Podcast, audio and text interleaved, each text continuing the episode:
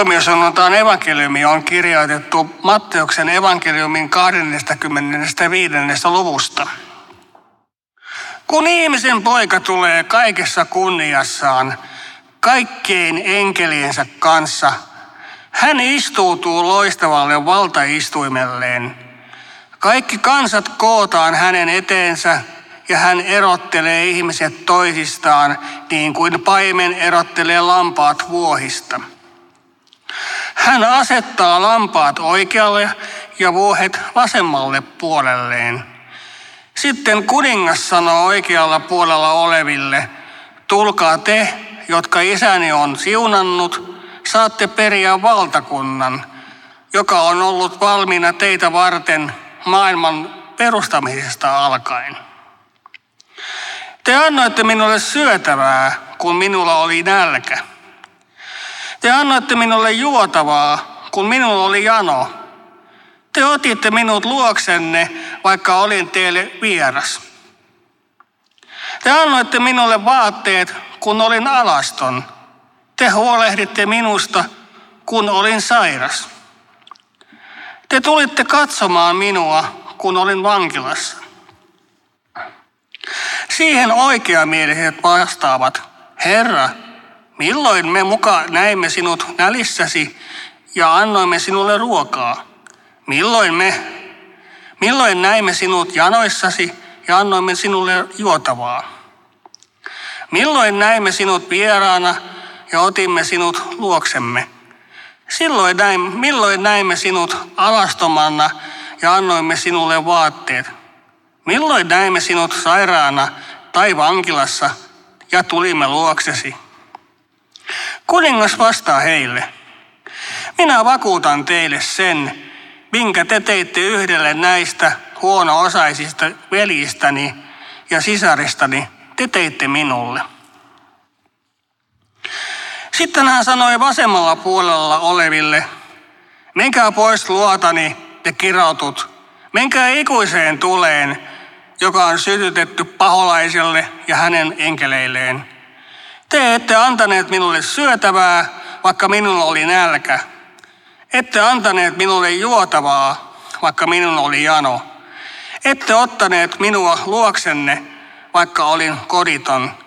Ette antaneet minulle vaatteita, vaikka olin alaston. Ette huolehtineet minusta, vaikka olin sairas ja vankilassa. Silloin hekin sanovat, Herra, milloin mukaan näimme sinun, milloin mukaan näimme sinut nälissäsi ja janoissasi, tai kodittomana, tai alastomana, tai sairaana, tai vankilassa, emmekä auttaneet sinua. Siihen kuningas vastaa, minä vakuutan teille sen, minkä te, teitte, minkä te jätitte tekemättä yhdelläkin näistä pienimmistä, te jätitte tekemättä minulle. Niin he lähtevät kärsimään ikuista rangaistusta, mutta oikeamieliset lähtevät ikuiseen elämään. Tämä on pyhä evankeliumi.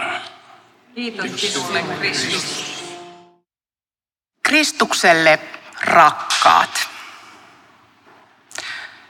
Me olemme tänään yhdessä kovin monenlaisella veden jakajalla. Me olemme kirkkona ja kristikuntana kahden kirkkovuoden taitekohdassa. Tänään tuomiosunnuntaina, Kristuksen kuninkuuden sunnuntaina, päätämme vanhaa kirkkovuotta. Ja jo ensi sunnuntaina otamme vastaan adventin valon. Ihmiskuntana me elämme ratkaisevia aikoja suhteessa kaikkeen luotuun. Pystymmekö ja kykenemmekö riittävästi muuttamaan elämäntapaamme niin, että se olisi kestävä, niin että se ottaisi huomioon kaikkein huono-osaisimmat, kaikkein pienimmät, kaikkein heikoimmassa asemassa olevat ihmiset ja koko elon kirjon. Ja täällä Euroopassa me seisomme sodan ja rauhan hauraalla rajalla. Kuvittelimme jo oppivamme siitä jotakin ja kuvittelimme jättäneemme sodan todellisuuden taakse jo aikaa sitten. Mutta me annamme tänään historian toistaa itseään. Näemme totaalisen pahan toteutuvan. Kaipaamme rauhaa ja samalla kaipaamme myös oikeutta niille, jotka kärsivät. Oikeudenmukaista tuomiota niille, jotka kärsimystä aiheuttavat. Tämän päivän evankeliumiteksti on myös vedenjakaja. Se päättää Matteuksen evankeliumissa pitkän jakson, joka koostuu Jeesuksen vertauksista ja tarinoista, jotka kaikki koskevat aikojen loppua, lopun aikoja ja Jeesuksen paluuta omiensa pariin. Samalla me todellakin tähyilemme jo kohti uutta kirkkovuotta.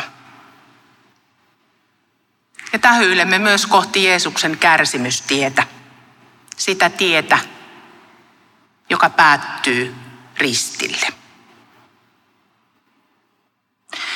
Kertomus lampaista ja vuosista, vuohista ei oikeastaan ole vertaus, vaan vertauskuvallinen kertomus, jossa Jeesus kuvaa aikojen lopun tapahtumia ja vastaa samalla kysymykseen, jonka hänen oppilaansa ovat esittäneet hänelle. Sano meille, milloin se kaikki tapahtuu. Mikä on merkkinä sinun tulostasi ja tämän maailman lopusta?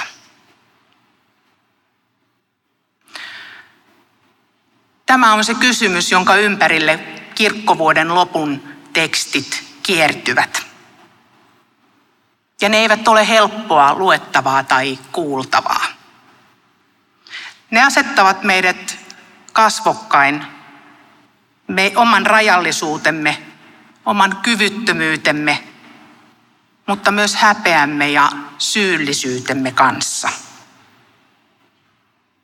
Ne muistuttavat minua itseäni siitä, minkä mieluiten unohtaisin. Suuntaavat paljastavan valokeilan sinne, minkä haluaisin hukata pimeyteen ja varjoihin. Usein tämänkin päivän evankeliumitekstiä lukiessa päällimmäinen tunnereaktio on pelko ja huoli.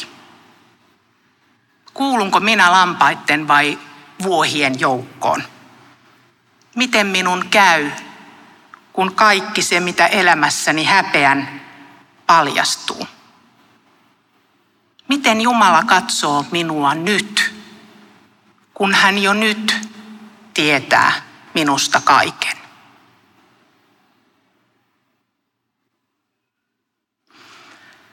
Martti Luther kuvaili sattuvasti syntistä ihmistä itseensä käpertyneeksi ihmiseksi. Synti kääntää katseen omaan napaani ja vääristää kuvaa niin, että kuvittelen itse olevani maailman napa. Ja toisten tarpeet ja toiveet ja kaipaukset ovat toissijaisia verrattuna omaan, omiin tarpeisiini, omaan kaipaukseeni, omiin toiveisiini. Ja nytkin päällimmäisenä minulla on mielessä kysymys, miten minun käy. Ja juuri tähän asetelmaan kätkeytyykin tämänpäiväisen Jeesuksen tarinan, niin kuin niin monen muunkin hänen vertauksensa ja tarinansa salaisuus. Teksti ei ehkä olekaan ja tarina ei ehkä olekaan sitä, miltä se ensilukemalta vaikuttaa. Uudet näkökulmat ja merkitykset avautuvat pikkuhiljaa ja avaavat syvempiä ja merkityksellisimpiä näkymiä tähänkin tekstiin. Ja samalla Jeesus kääntää kuulijan katseen jonnekin aivan muualle kuin mihin se ensimmäiseksi sattuu. Pois minusta, pois omasta itsestäni, kohti toista ihmistä. Jeesus siis kutsuu meitäkin pois itseemme käpertyneisyydestä ja kääntymään ja avautumaan kohti kaikkea sitä, mitä ympärillämme on. Sen sijaan, että kääntäisimme toisillemme ja maailmalle selkämme. Jeesus kutsuu meitä kääntämään katseemme kohti maailmaa, kasvomme, mielemme ja kätemme kohti toista ihmistä ja kaikkea luotua. Siksi tämänkään päivän evankeliumitekstissä tuomio ei koske tekoja tai tekemättä jättämistä, vaan se koskee armoa.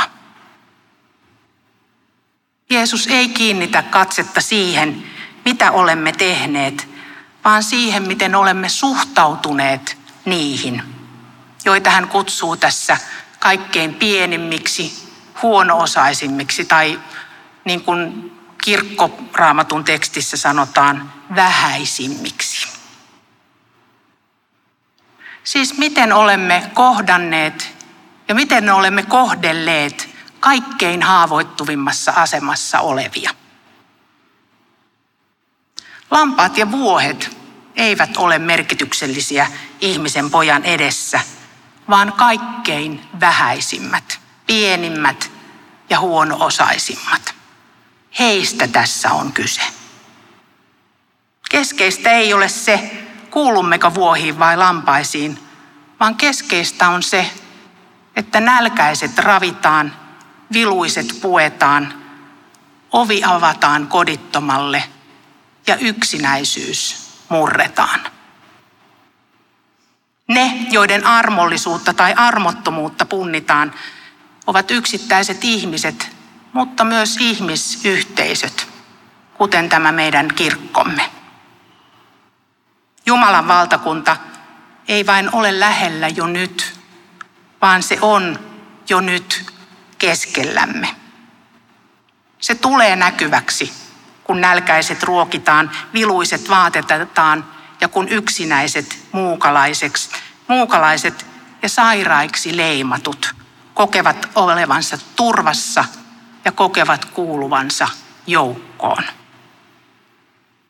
Mutta Jumalan valtakunta jää näkymättömiin. Siellä, missä nähdään nälkää, ollaan ilman vaatetta ja suojaa, vailla kotia, vailla turvaa. Siellä, missä nähdyksi ja kuulluksi tulemisen kaipaus jää vaille vastausta.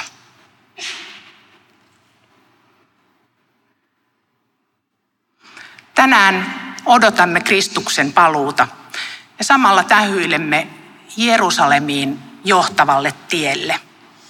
Odotamme hänen toisenlaista tulemistaan. Valmistaudumme adventtiin ja valmistaudumme ottamaan vastaan Jumalan, joka syntyy ihmiseksi. Hänessä, Kristuksessa, Jumalan todellisuus, Jumalan valtakunta murtautuu tämän maailman keskelle, osaksi tämän maailman todellisuutta. Ei voimalla ja väkivallalla, vaan elämän haavoittuvuudessa ja rikkinäisyydessä. Vastasyntyneessä lapsessa ja tuomitussa rikollisessa.